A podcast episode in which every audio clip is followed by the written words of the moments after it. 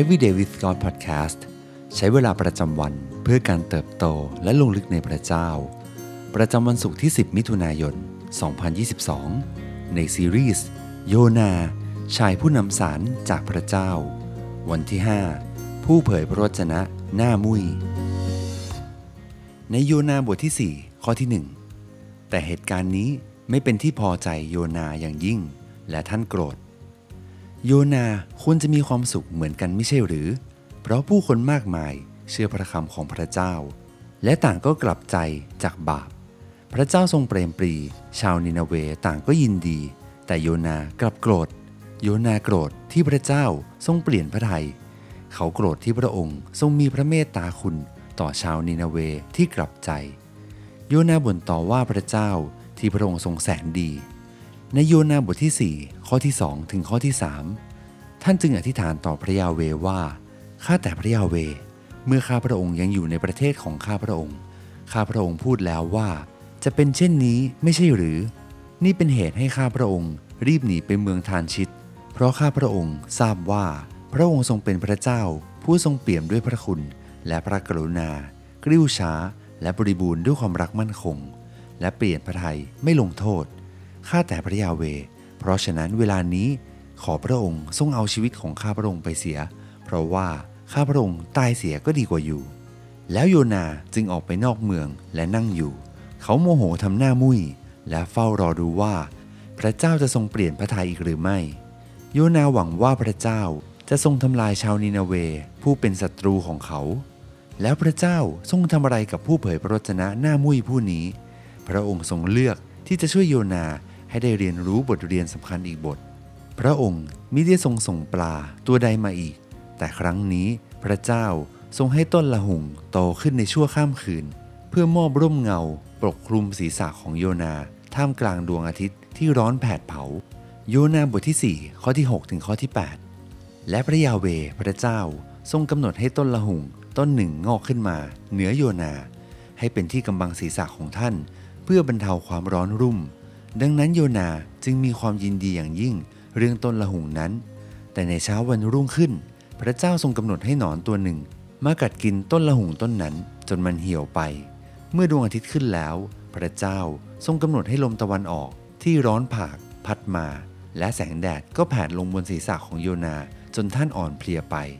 แล้วท่านก็ทูลขอว่า ให้ท่านตายเสียเถิด ท่านว่าข้าตายเสียก็ดีกว่าอยู่ โยนารู้สึกยินดีกับต้นละหุงนั้น แต่แล้วพระเจ้ากลับทรงหนอนกินต้นไม้นั้น จนเหี่ยวตายไปในวันรุ่งขึ้น โยนาก็อ่อนเพลีย จนแทบจะเป็นลมในความร้อนและโกรธที่ต้นละหุงนั้นเหี่ยวแห้งไป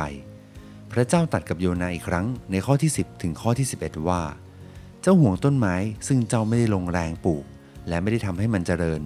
มันงอกเจริญขึ้นในคืนเดียว แล้วก็ตายไปในคืนเดียว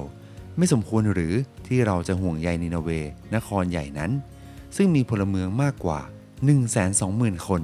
ผู้ไม่ทราบว่าข้างไหนมือขวา ข้างไหนมือซ้าย และมีสัตว์เลี้ยงจำนวนมากด้วย ประโยคที่ว่าผู้ไม่ทราบว่าข้างไหนมือขวา ข้างไหนมือซ้าย เป็นสำนวนการเปรียบเทียบของพระคัมภีร์เดิม ถึงความแตกต่างระหว่างความชอบธรรม และความบาป การรู้จักไม่รู้จักพระเจ้า และพระบัญญัติของพระองค์ ในปัญญาจารย์บทที่ 10 ข้อที่ 2 บอกว่า จิตใจของคนมีปัญญาย่อมนำไปทางขวามือของเขา แต่จิตใจของคนเขาย่อมนำไปทางซ้ายมือของเขา และเรื่องราวของโยนาก็จบลงเท่านี้ พระคัมภีร์ไม่ได้บอกเราว่า โยนากลับใจจากหัวใจที่แข็งกระด้างของเขาหรือไม่ แต่เรารู้ว่าพระเยซูทรงยกตัวอย่างเรื่องของโยนา เมื่อพระองค์ตรัสกับพวกผู้นำศาสนาที่มีใจแข็งกระด้างในอีกหลายร้อยปีต่อมา สิ่งที่ต้องใคร่ครวญในวันนี้ มีครั้งใดที่เราโกรธพระเจ้าเหมือนโยนาหรือไม่ พระเจ้าทรงอยากสอนอะไรเราผ่านเหตุการณ์นั้น ให้เราอธิษฐานด้วยกัน พระเจ้าที่รัก เราขอบคุณพระองค์ที่ทรงรัก ห่วงแหน และไม่ปล่อยเราไปจากความรักของพระองค์ เราขอบคุณที่พระองค์ทรงเรียกเรา ให้กลับมาในความสัมพันธ์กับพระองค์เสมอ ขอทรงช่วยเราให้ตระหนักว่าเราเป็นคนบาปและไม่สมบูรณ์ เราจึงต้องการพระองค์ ขอช่วยเราให้ไม่ตัดสินผู้อื่น แต่จะช่วยเหลือและนำความรักของพระองค์ไปถึงพวกเขา เราขอยอมให้พระองค์เป็นผู้ที่นำหน้าชีวิตของเรา ขอทรงสอนเราให้ได้รู้จักและเรียนรู้ที่จะรักพระองค์มากขึ้นในทุกวัน เราอธิษฐานในพระนามพระเยซู เอเมน ขอบคุณพี่น้องทุกท่านที่รับฟังและติดตามกันมาตลอดนะครับ ทีมงานของเราหวังใจเป็นอย่างยิ่งว่า พี่น้องจะได้รับพระพร และสามารถกดไลค์ กดแชร์ และกดติดตาม ในช่องทาง YouTube Spotify และทุก Podcast Player ที่พี่น้องรับฟังอยู่ และหากพี่น้องท่านใดมีคำหนุนใจ สามารถคอมเมนต์ด้านล่างนี้ เพื่อเป็นพระพรร่วมกันนะครับ ขอพระเจ้าอวยพรพี่น้องทุกท่าน สวัสดีครับ